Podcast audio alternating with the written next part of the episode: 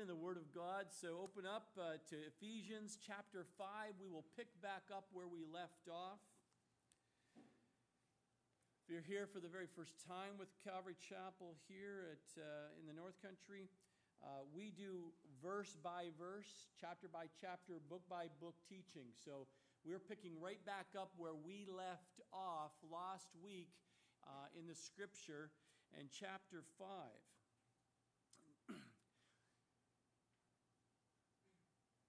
In chapters 1 through 3, if you remember, the book of Ephesians is broken up to two simple parts.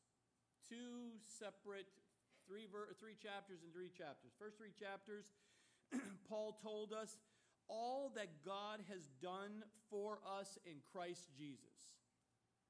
Everything.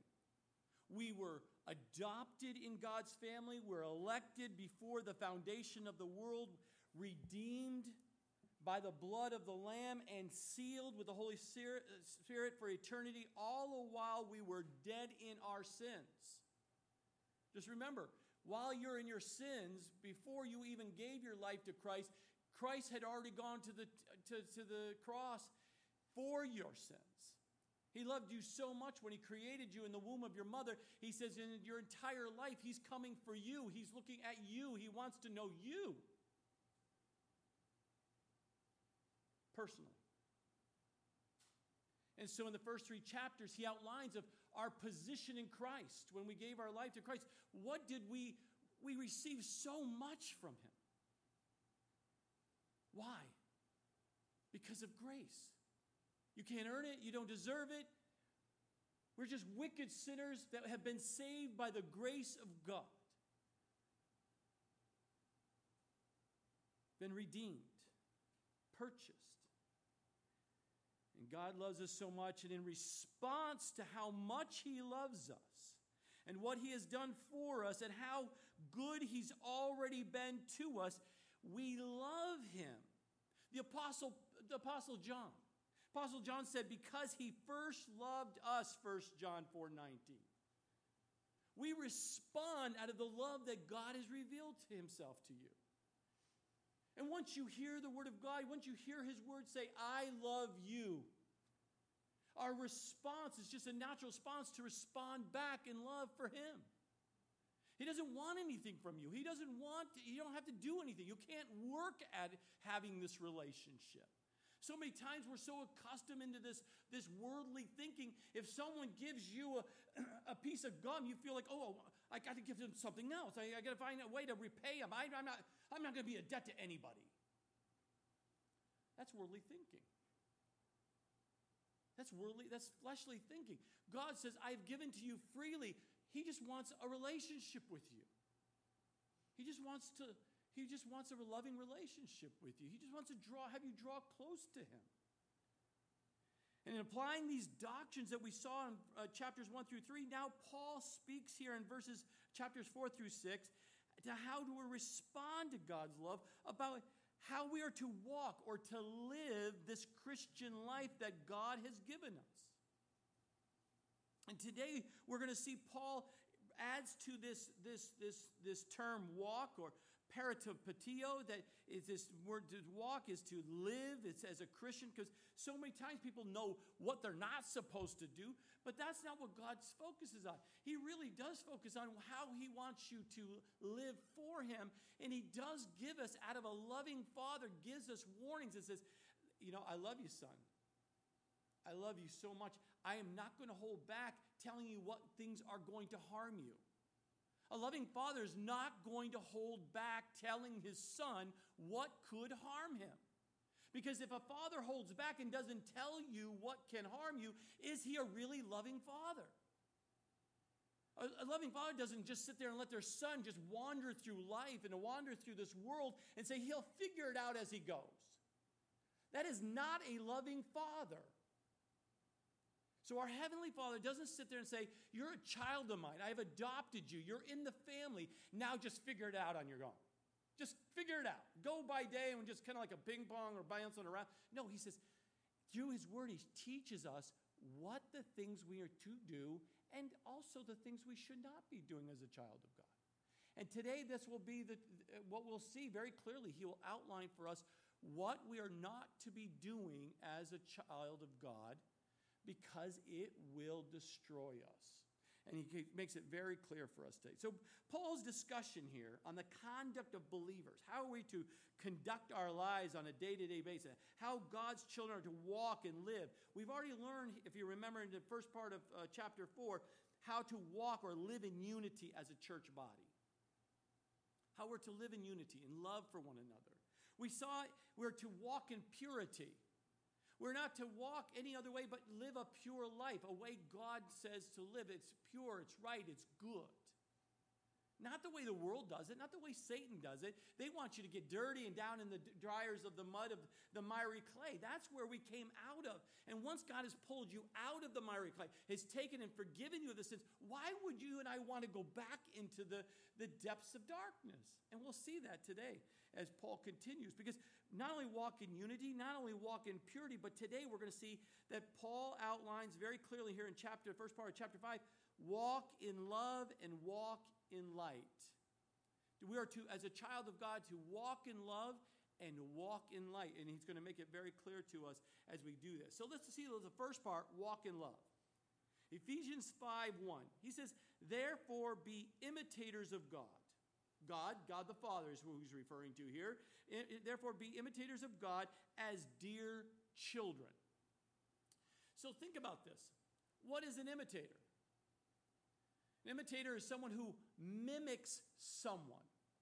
He, they study the life of that person and you imitate or mimic what they do because you like and you see what they're doing. Do it in a practical way. You're at work, you're learning a job, and you, if you're smart, if you're not foolish, if you're smart, you will find the expert in the field that you're in who's not normally the same position you're in but someone who's been doing the work or the job a few times, a few years ahead of you, have gotten more experience, that you watch their life, you see how they do it, you mirror, you mimic, you imitate them because you know you see the, the, the outcome or the results that you want. Even better, look at a child. Look at your children if you have a child, or if you're an uncle or an auntie, and you watch this child as they grow and mature look how that son will mimic or imitate their father. They want to sit, they want to walk beside them. Wherever dad goes, they want to walk with dad and go watch what dad's doing. He watches and they see and they mimic and they're going to watch it. Matter of fact, for as a parent, one of the scariest things that can happen is when they start repeating what you say. I know it. I, have seen it all it happen in our own life, right? And it's always fun because when that something comes out of that child's mouth, immediately this, one of the spouses says, Oh, he's your child.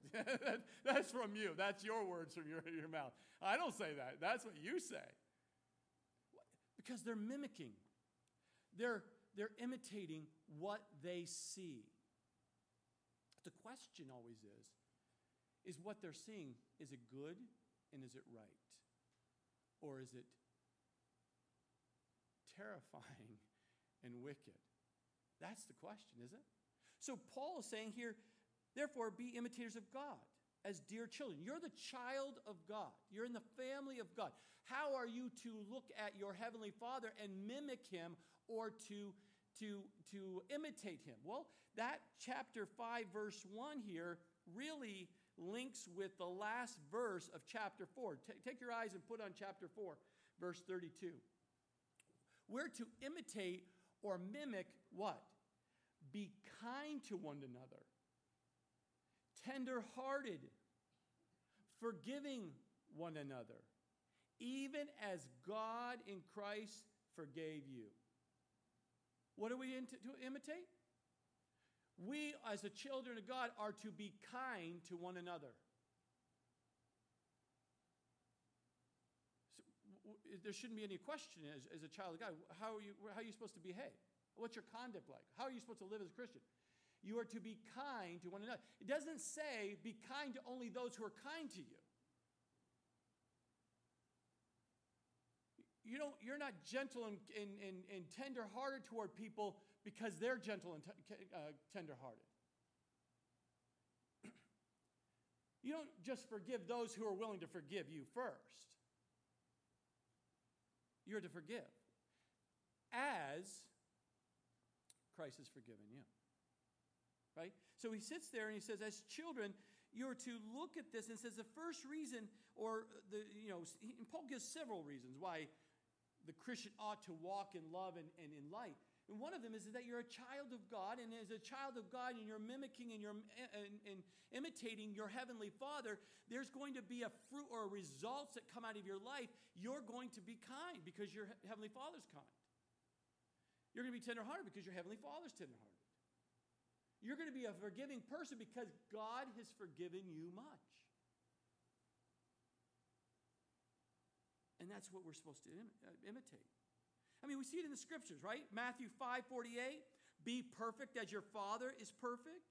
Luke 6 36, be merciful as your Father is merciful. We're not to be content and compare ourselves with another person. You're not sitting there and say, hey, I don't want to compare myself with the Heavenly Father. That's just kind of out there, and I don't know if I can be there. So I'll just imitate my brother over here who's in really bad and then I just sit there and say, well, I'm not doing the drugs, you know, so I'm actually pretty good. I'm not, I'm not a drunkard. I, I, I maybe get drunk once in a while, but I'm not drunk every night like my friend. I'm actually kind overall. I don't beat anybody up. See, when you compare yourself to, with man, it's easy to make you feel better and make you feel lifted up above other people because you would always find someone who's just farther down the spiral turn than you are. It's only a matter of time. You're going to get down there where, the, where they're at. Don't get me wrong. But you'll always find someone, well, I've never been put in jail. Well, if you're on the same path they were on, they're just a few steps ahead of you. It's only a matter of time you'll be in jail too. Just hang on. So he's sitting there and says, We need to be like our Father. We're to imitate. Even 1 Peter 1 5, 15, and 16. As he who called you is holy, you also be holy in all your conduct, because it is written, Be holy, for I am holy. That is the standard that your heavenly Father sets for you and I as a child of God. And he says, and he'll do the work in you if you'll let him. He'll do the work because you and I can't do it. But he says he can do it. Because when you become a child of God, he starts a work in your life and he is faithful to complete that work. Allow him. And when we act according to our nature as a children of God, we will imitate him. And as we do imitate God, we become representatives of God, especially before those who have shut God out of their life. See, that's the thing that God does, is when you become a child of God, He wants you to become a mirror of Him, an imitator, a mimic of Him, so that when you're out and about, it causes people who have trying to shut God out. Do you realize that? Before you came a, God, a child of God, you, you and I shut God away, and we didn't want any reminder of God. We just sat inside stewing.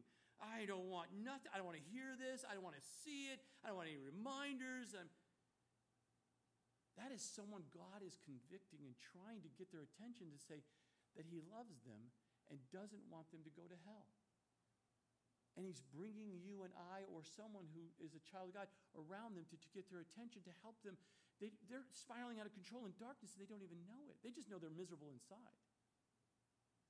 And the more they think about themselves, the more miserable they become.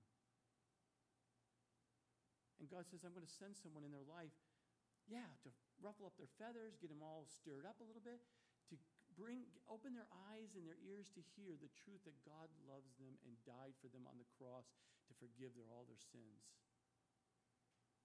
set them free from the, the anxiety and the pain and the suffering, and the unforgiveness and the bitterness and the anger and all the litany of things that can happen in someone's life. And you know what's interesting? Because all of us can have the same testimony. Before you came to God, no one really knew who you were. Maybe they got glimpses of it. If you're married, your spouse certainly knows more about you than anybody else. But God knows you down to the number of hair on your head, the Bible says. He knows what you're struggling inside that no one else in this world knows except for Him. And I'm telling you, He's going to reveal to you through His Word that He knows you. And He says, just respond and come to Him and find rest for your soul, for eternal life. Why God equips us and sends us out into the world to help those who cannot help themselves, because only God can help them. And you know it, and I know it because they, He did it in our lives. We see there to be imitators. How do we do that? In verse 2 of chapter 5 says, and walk in love. Not only be imitators, but we're also to walk in love. As Christ also has loved us, given himself for us in an offering and a sacrifice to God for a sweet smelling aroma. This and is a connector. It's a translation that is that is. Where that is, we are to, in order to convey the idea of what God is saying to us, we are to, to imitate God by walking in love. And that love, that word there in the Greek is agape love, unconditional love. To have an un, unconditional love, agape love that God shows us, we're to show to other people. The supreme example of this, of course, is Christ. The Son is speaking to here. The Son loved us so much that he gave his only begotten Son, but he gave his life up, remember, on the cross. No one took his life on the cross. He, when he was on the cross, he says, I give up my spirit. So no one killed him, he gave it up for us. And he freely did that. It's the most graphic display of a, one person who is sacrificing an offering of his life on the behalf of you, on the behalf of me. Oh, I struggled that for many months when I first got saved. That first year was just hard because when you've lived a life and you're in your 20s and you've lived your life, you've had the taste of the world and you've tasted the, the flesh is controlling you and Satan has been messing with you, it's hard because you know how wicked you have been and continue to be. And then you get saved, and all of a sudden, this, all these changes are taking place, and you sit there, and I always to ask, why would God of the universe love me so much he would die for me as a wicked man? That wanted nothing to do with him. As a matter of fact, avoided it. Anything to do with it. Why would he love me? Why would he go to the cross for me? Why would he even forgive me? And then I kept reading and reading and realized I cannot compare my Heavenly Father with my earthly father or any other earthly man. God loves me and wanted a relationship with me. And I started to learn that and understand that. I never understood, I've never experienced that depth of love before. And all of a sudden, my eyes are opening up. And I'm like, wow, someone loves me without strings attached, without any expect, you know, unrealistic expectations, just simply coming and he would do the work. That was amazing to me. Amazing grace. How sweet the smell. Right? As in, as he say right there, it's a sweet smelling aroma as we, we give our lives to, back to Christ, He's willing to give Himself up for us. The offering was a fragrance pleasing and acceptable to His Heavenly Father when He did that. And as Christians, we are to imitate that God by loving others, even to the point of death if necessary, 1 John 3:16. We are not loving like Christ until it costs us. You can say, Oh, I love that person, but if it doesn't cost you, is it really love? Are you willing to put yourself second for that person? Are you willing to go out and spend the time, the money, the energy to, to, to show love to that person? Or is it just words?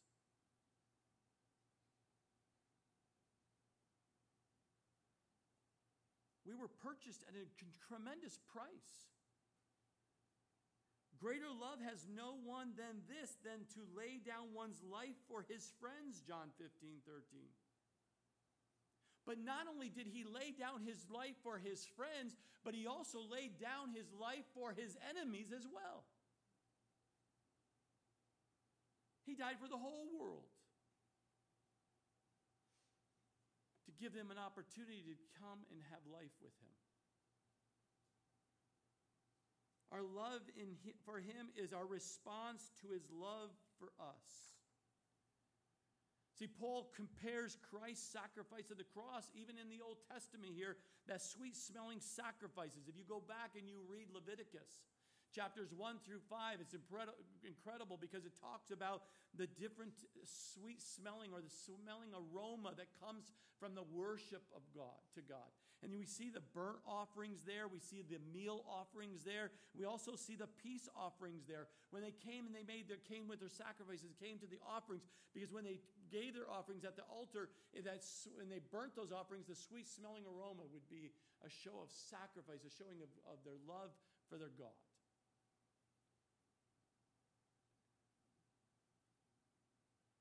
This idea that Paul talks about behind the sweet smelling aroma is simply that the sacrifice is a sweet and well pleasing to God. So when you choose to follow Jesus' example by sacrificing your rights for the, for, the, for the sake of others, by walking in love and loving others, especially the ones that are not lovable, you know the boss. you know, the coworker. but you're still going to show love anyway. It's a sweet scent to our Heavenly Father as a child of God. So Paul begins here in this first part of chapter 5 is that the walk in love. Why? Because it's the most fundamental factor in a Christian life is to walk in love. If we walk in love, we will not disobey God. And if we walk in love, we will not injure another man.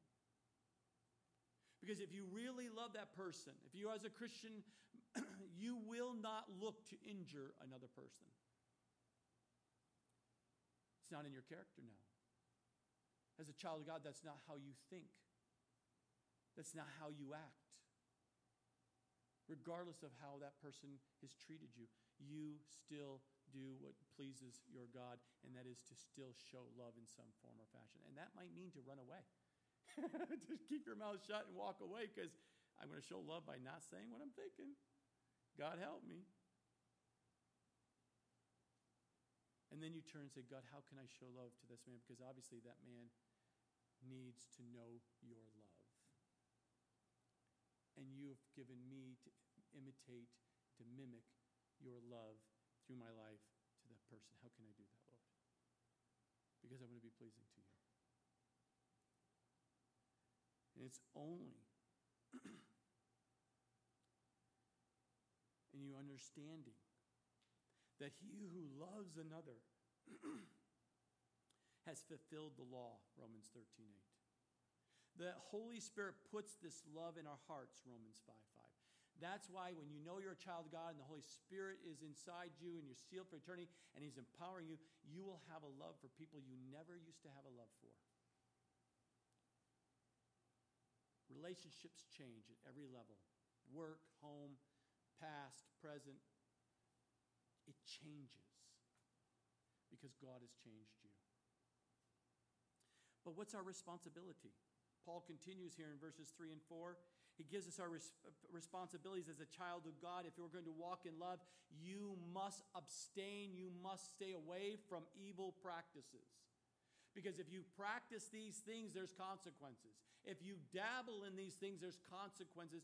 You're not walking in love. And he outlines them pretty straightforward. It's a pretty stark conversation here. He says, But fornication and all uncleanliness or covetousness let it not even be named among you as is fitting for saints. Saints, believers, child of, uh, child of God, You and I are not to even entertain, or it's not fitting. It shouldn't be part of who you are. No one in your life, after you've given your life to Christ, people around you and know you should not look at your life and see fornication or any uncleanliness or covetousness in your life. What is fornication? In the general meaning, it's to it's the every kind of sexual intercourse that is any intercourse except between a husband and a wife. If you're having any inter- intercourse outside of the marriage between one man and one woman, that is fornication and that is against God. That doesn't please God. You're gonna you're gonna reap the, the percussion, the repercussions, and the consequences when you're outside of God and you're not pleasing Him. Fornication is is forbidden. Premarital sex is forbidden because it's going to harm you, it's going to hurt you, it's going to hurt the person you're with. There's consequences, as we see in the scriptures, when you do that. You have to be very, very careful and put boundaries because if not, you're going to find yourself in deep trouble. Not only fornication you're supposed to stay with, but also uncleanliness, which means sexual uncleanness here as well. Anything outside of intercourse, all the other sexual or dirty or perverted ways. So many times people say, Pastor, we haven't had intercourse. We haven't, I haven't become one with a woman. I said, but are you doing anything else in, that's in sexual type? Well, we do a little this, a little this, but that's all uncleanliness. Eh, everything else you're thinking and have done falls under the category of all uncleanliness. You're not to do that. It's unclean. It's not good. It's not right. It goes against, uh, goes against God. And he says that's going to harm you and it's going to harm others. So if you truly want to walk in love with God, you're not going to do these things. It's to harm another person. But he said he wanted to. I don't care. It's still going to hurt you and him. But she was willing. I don't care. It's going to harm you and her. You may not see it now, but you will see the ramifications from it. But not only fornication and all uncleanliness, but covetousness. It may seem out of place here next to fornication, but the two sins are but different expressions of the same basic weakness of a fallen nature. If you're doing fornication, you have a weak nature. You have a fleshly nature. If you're participating in all these other un, un, sexual uncleanliness, you have a weak nature. You're, you're, a, you're living by the flesh. If you're coveting, you're greedy about these things, you have to have sex. You have to have this. It's gripping you, it's controlling you. God says you are not to be in that position. Your nature's not strong. You're not, you need to question and understand are you saved? Are you a child of God? Because if you are, you are not to do those things because it will hurt you and it will hurt anyone around you. It will destroy people's lives.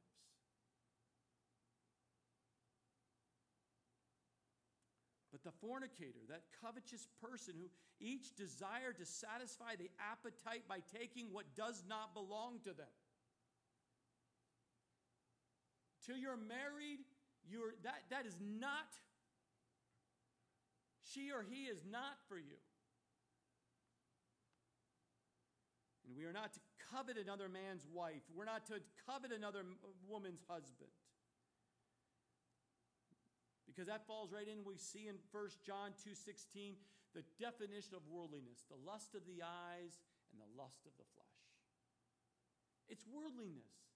It's just going to destroy you. You already have reaped those consequences before you got saved and you live that lifestyle. You know the consequences coming from that. Sexual immorality, the, the, the, word porneia or pornography is part of this. Any kind of impurity, any covet or greed or improper behavior of believers, as Paul refers to as saints here. We have been set apart by God. When you became a child God, you, God set you apart for His use, not for your use, not for anyone else's use, but for God's use. We no longer belong to the world and the darkness of this world.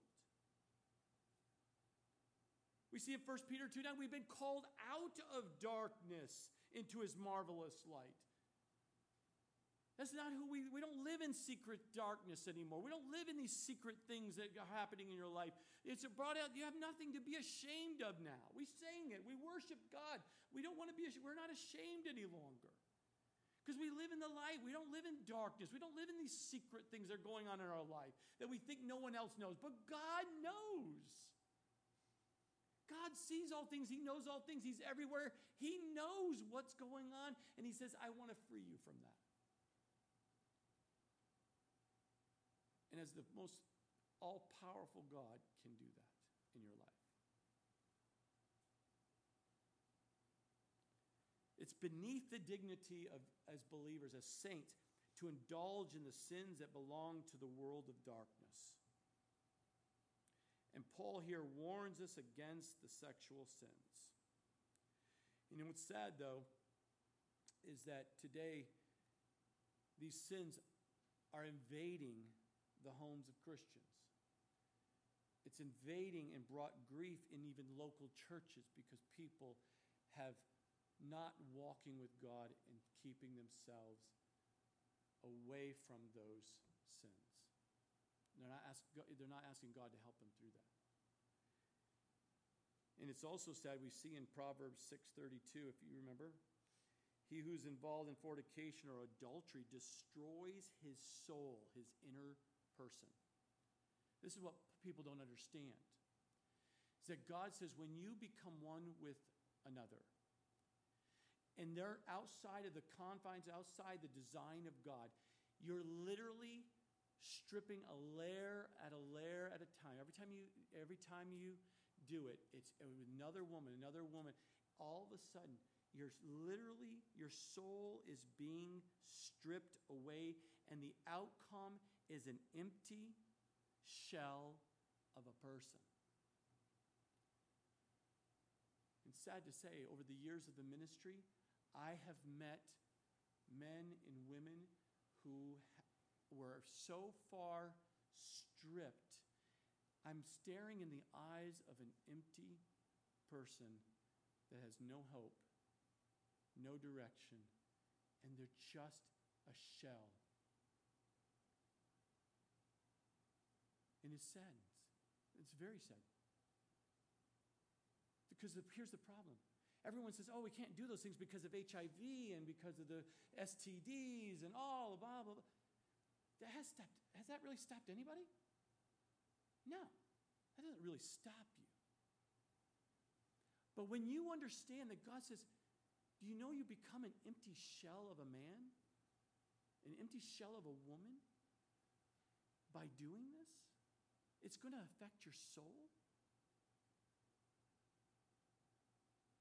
It's far deeper, far more consequent, consequence than getting an STD.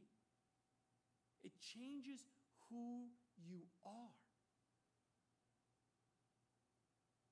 To, it's grieving to me when I watch a young, young teenager growing up hitting puberty and you see some changes taking place and you, you, you're teaching the Word of God and you're trying to warn them, but then you see them further down the road where they're wrapped up into the things in the flesh and you see them just becoming more and more distant and a shell of a young man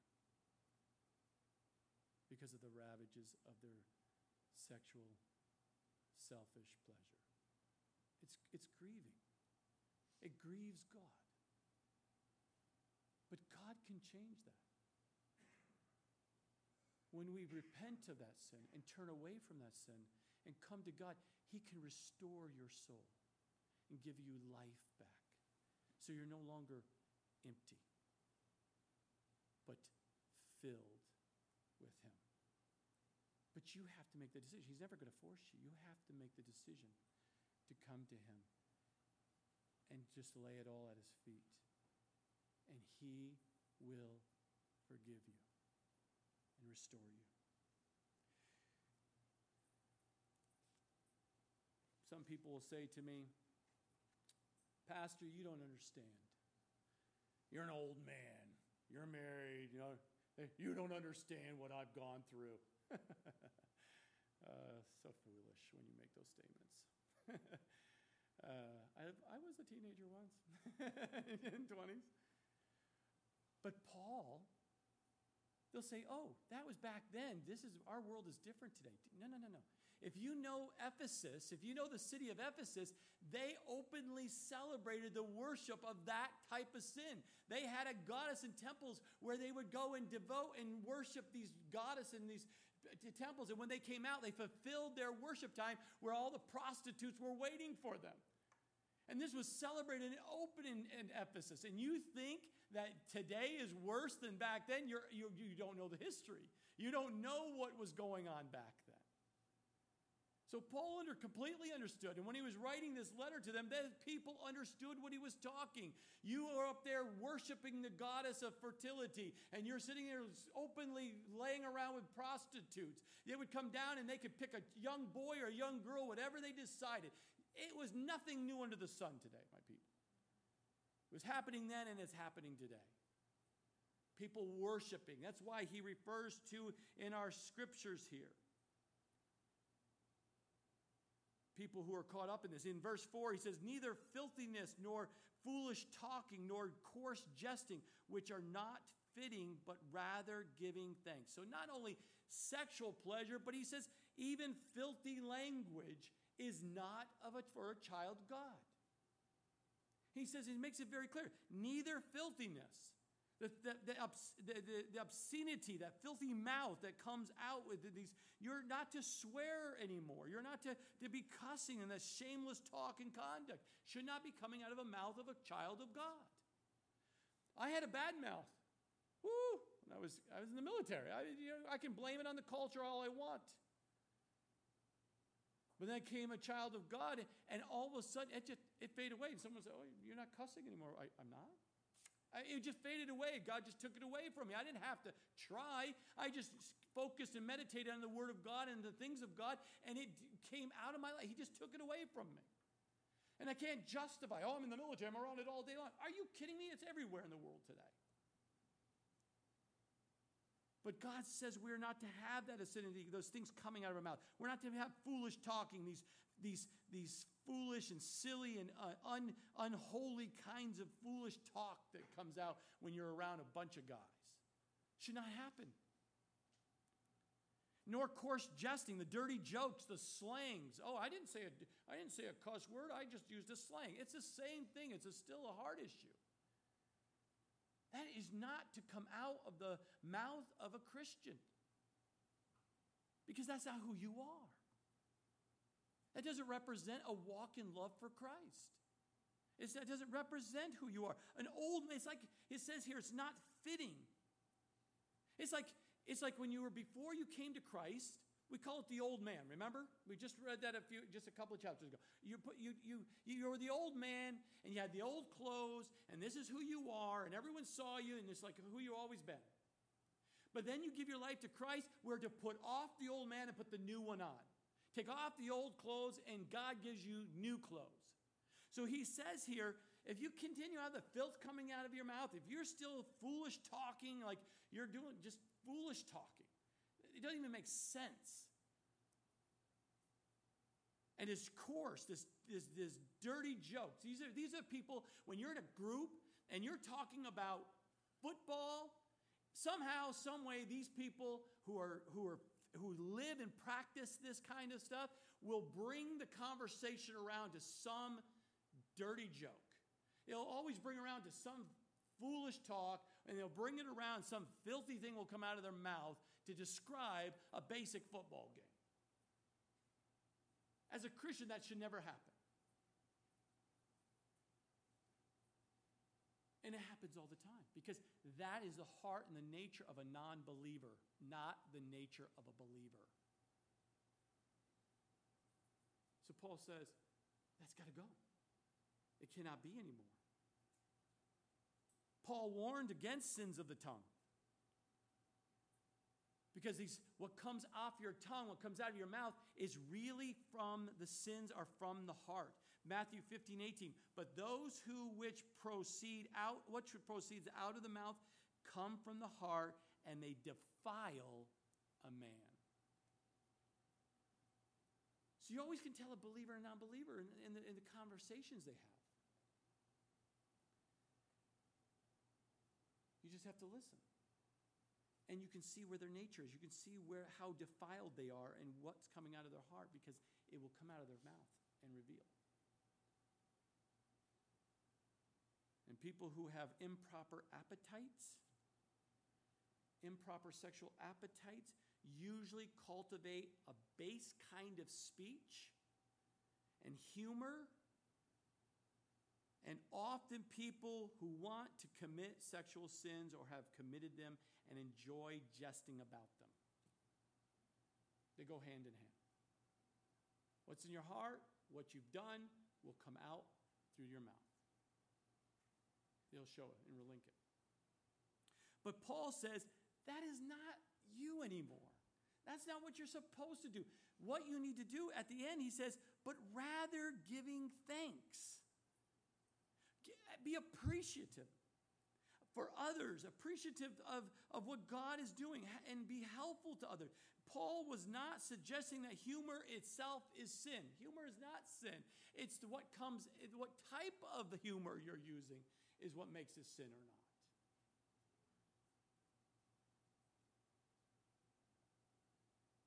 It's not wrong to, to, to have humor and have fun, but if it destroys or tears down or is in, inappropriate in sexual nature, it is wrong. You need to stop.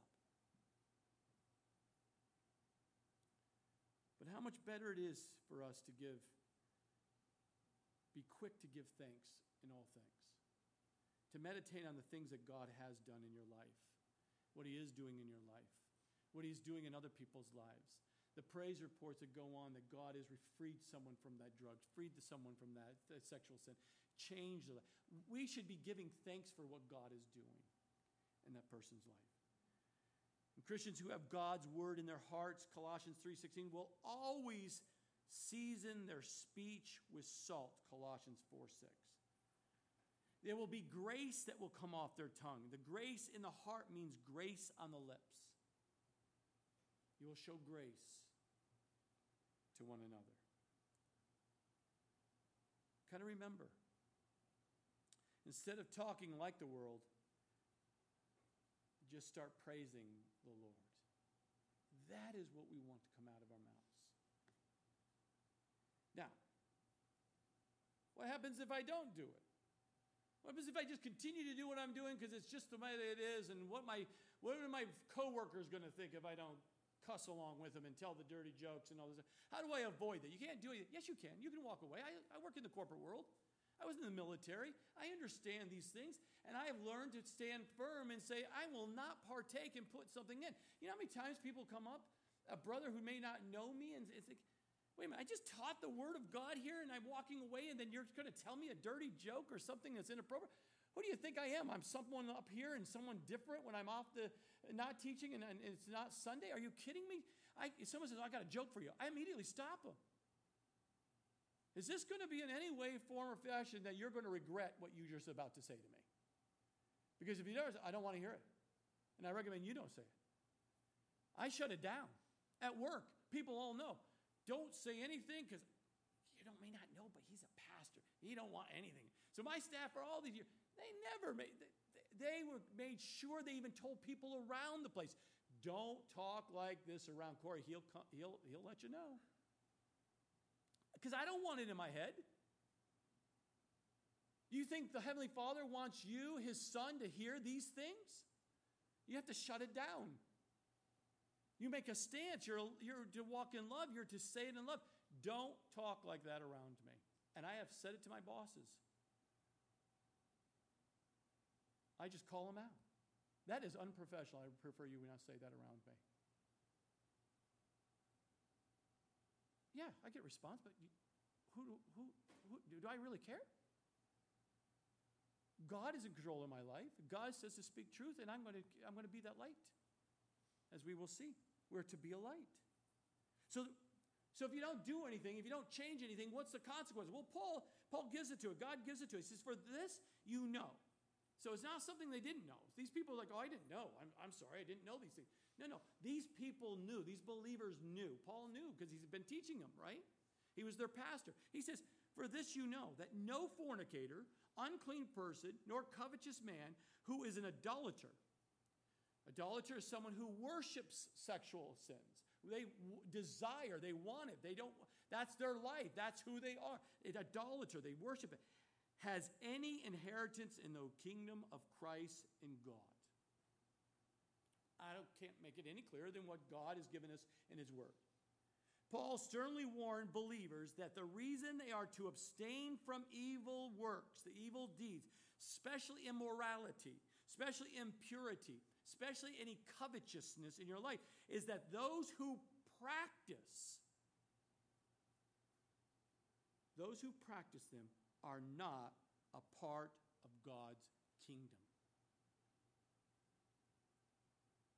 If you sit here today, my brothers and sisters, and you desire and practice sexual immorality, as was outlined in the, the filthy mouth, all that, if that is who you are and you have no problem with it, check your salvation. It says clear as can be, you're not a child of God. And you are on the path to hell, and I do not want that to happen. God doesn't want you to happen. Be repentive, change your mind in the sight of the fact that that is not what God has for you, and He wants to free you from it. You need to surrender you're a believer and you're finding yourself not practicing but dabbling at times, know that that is dangerous territory for you. Very dangerous. God is, and there's no there's no soft talking here. It's very clear as can be. Those who make these sins and sexual sins a lifestyle of sin in their life, it's a lifestyle, it's who they are, have no inheritance in the kingdom. They, they, have not been washed, they have not been sanctified, they have not been justified. And if you want to go back today and then read more, go back to 1 Corinthians chapter 6 and read 9 verses 9 through 11. But if you worship these things that are going against God, I warn you out of love, surrender your life to Christ. Because you're going to be destroying yourself. And you know what the bottom line is here? If you're struggling with those, the bottom line is is that you as a person have not settled you have not settled the lordship of Christ in your life. You call yourselves a Christian, you come to church occasionally, but you have not surrendered and allowed God to rule your life. That's the issue. That's the bottom line issue. You must give your entire life over to God and allow Him to lord over your life. You're not in control. And the more you try to take control, the more you will spin out of control. And so that is important. If God's kingdom is alive in you, a transformation will occur in you and you will no longer be practicing or habitual practicing of these things any longer. It will just go away from your life. It's not who a child of God is. But if you have found yourself as a child of God and you make a mistake and you fall into this, you'll be just like David. David committed adultery, yet God forgave him and one day took him to heavenly to heaven. Certainly God ended up disciplining David because of that sin, but he was still brought into heaven because David had a repenting heart. He fell into adultery, and then God revealed that that was adultery, and he just broke and gave it all and allowed God to be Lord over his life. And yes, he went to heaven. So it's not hopeless if you just repent and come to God. He will forgive you. Now, we see in verse 6 Let no one deceive you with empty words. For because of these things, the wrath of God comes upon the sons of disobedience. Paul warns the people do not be deceived by others trying to tell you with the empty words. Are you sure God's God really doesn't care? God is so busy. He's got other things. He's not going to care about what you do or don't do. Or you're like a Gnostic. Oh, the spirit and the flesh are two separate things, you know, and so you can live your flesh and however you want to. It's really about the spirit is separate and God's going to come in. Don't listen to the empty words of the junk that's out there because you'll find it.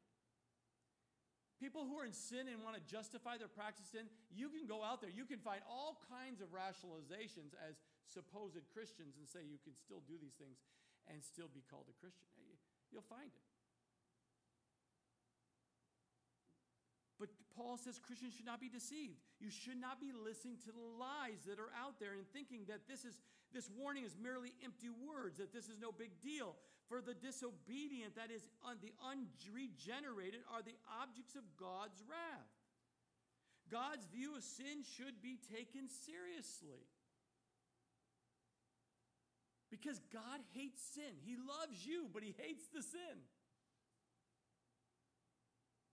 And believers should imitate God and not evildoers out there. We do, how, who do you worship and who do you choose to follow today? Do you choose to follow God and His way, or do you choose to follow the world's way and get completely different roads? They do not, they don't mesh. And when we trust Christ, we enter into the kingdom of God, but we are also awaiting the full revelation of his kingdom when he returns, 2 Timothy 4 1. That's walking in love. If you love God, you will not do those things. If you love God, you will not harm other people through those things. You will put them away. You don't want to hurt God. You do not want to hurt other people. You want to walk in love. And then when He's made that transition and made that change, you're a new person, you can walk in light. And we see Paul here in verse 7 through 14 we can walk in light when we walk with God. We can walk in the Spirit. We can be a change. We don't have to be in darkness anymore. Things can be light, be open. You're, people can examine your life, and you have nothing to be ashamed for. The lights are on in your house. Anyone can come in and look at your house at any time of day. You have nothing to hide because you know without a question in your mind that you have nothing to hide. There's no darkness. So he starts there, and therefore, do not be partakers with them. You see people who are in your life right now who is in who are habitually in love the sexual sins and they talk filthy and j- dirty jokes and all the junk that's out there and they're trying to fit it and put it in your minds paul says here do not be partakers with them Christians are to stay and away and not to become partners with people who are like that because they will have a very negative consequence on your life. They'll be drawing you in because they're going to God's wrath. That is not who you are. You are not to experience God's wrath, you're to be set free from that.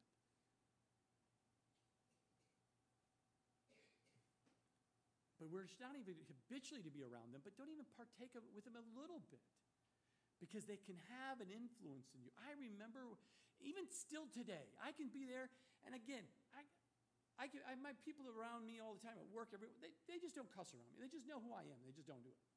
But then I get around someone who doesn't know me, and they're just who they are, and they just all of a sudden we're in a conversation, a business meeting, or something like that, or a, a downtown, and something will come out of their mouth, some filthy language, right?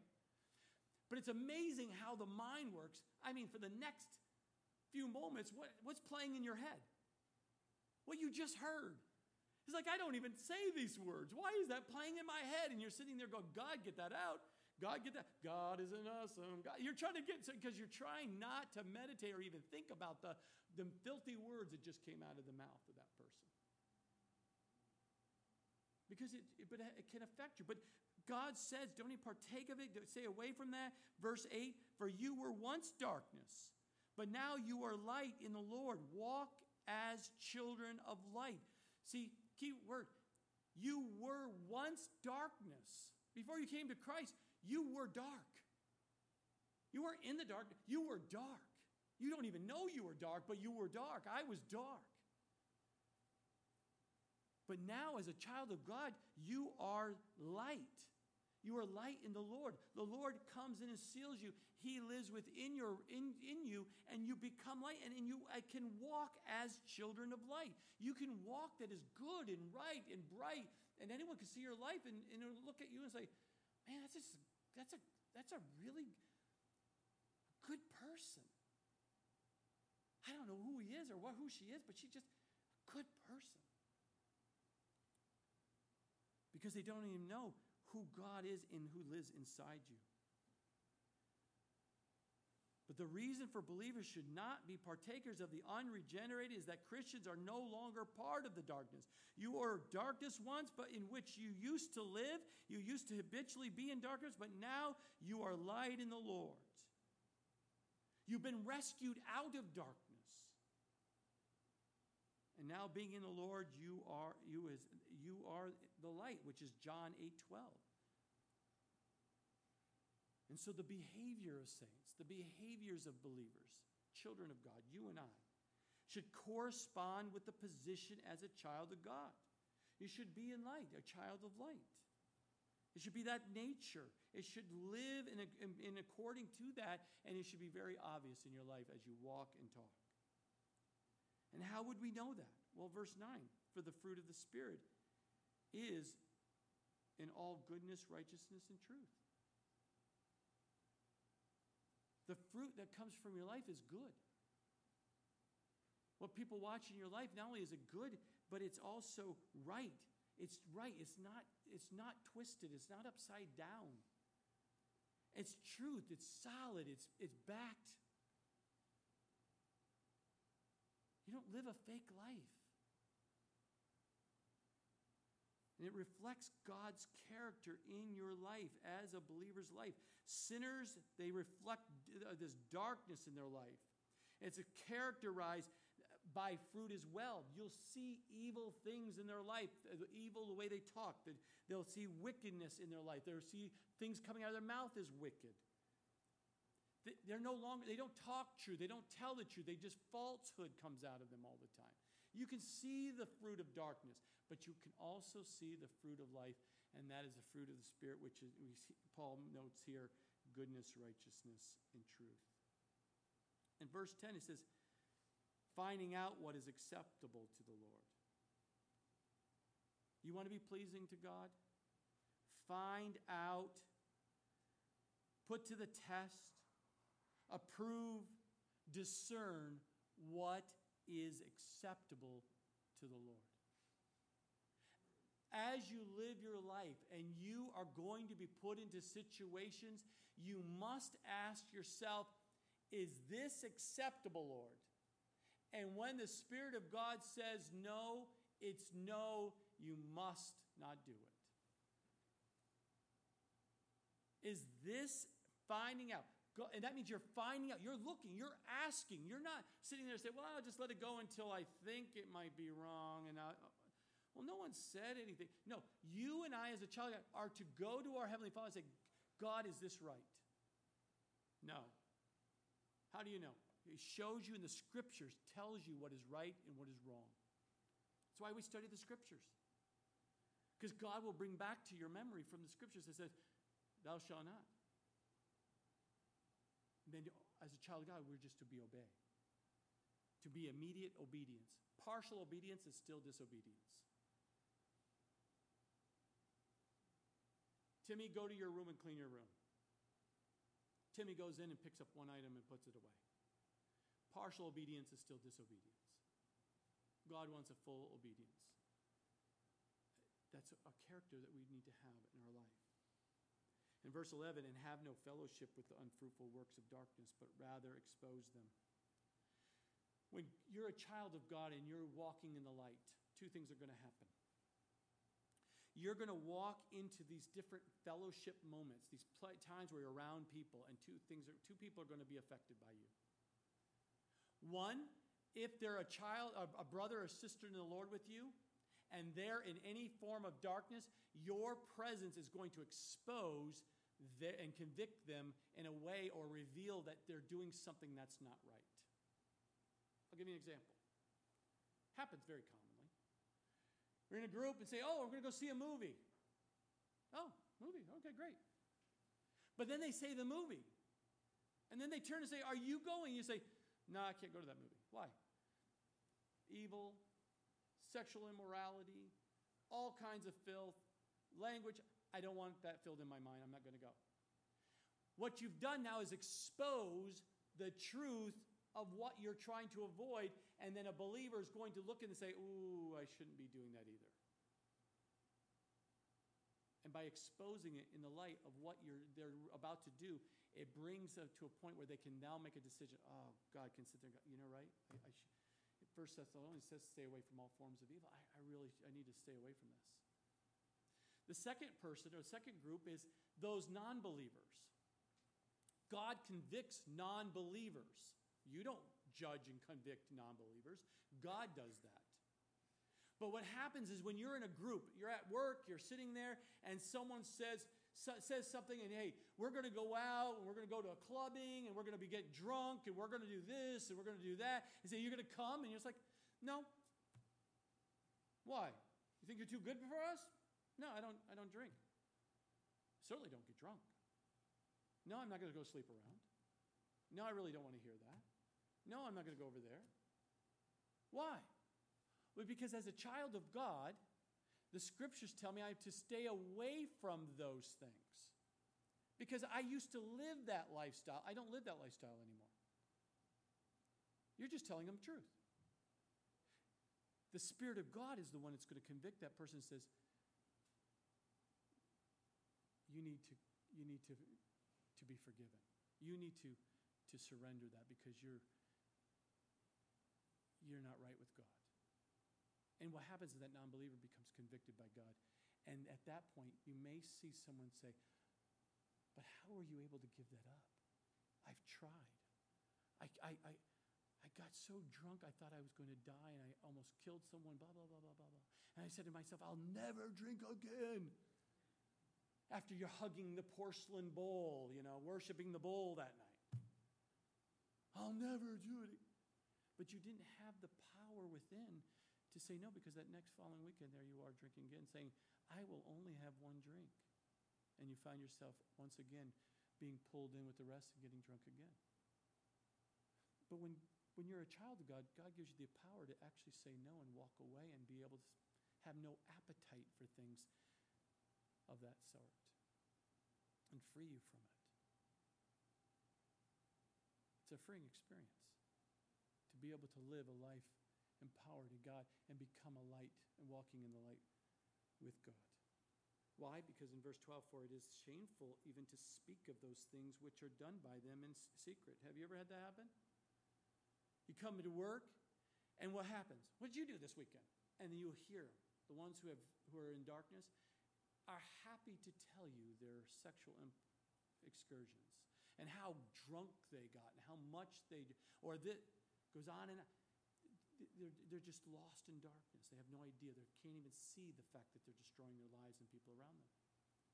But we're, it is shameful to even speak of these things. So when you leave that conversation, we as children of God do not walk over to another group of men and say, Did you hear what Bob did last week? That is not to happen. You watch a movie and you see something you shouldn't be seeing, you know you should be seeing, you're convicted while you're sitting there watching. You don't turn around and say, Oh, you should be watching this movie. It's shameful. Child of God, we should not be speaking of those things that are done by them in secret. Verse 13, but all things are exposed, are made manifest by the light, for whatever makes manifest is light. Well, see, when light exposes evil works, they become visible. They can become very visible to everyone around you. It's made known, it's made clear. It's going to come to light. Anything in dark will come to light for what they are.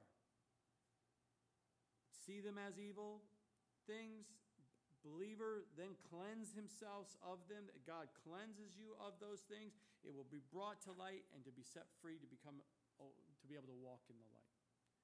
And then lastly, verse 14, therefore he says, Awake, you who sleep, arise from the dead, and Christ will give you light.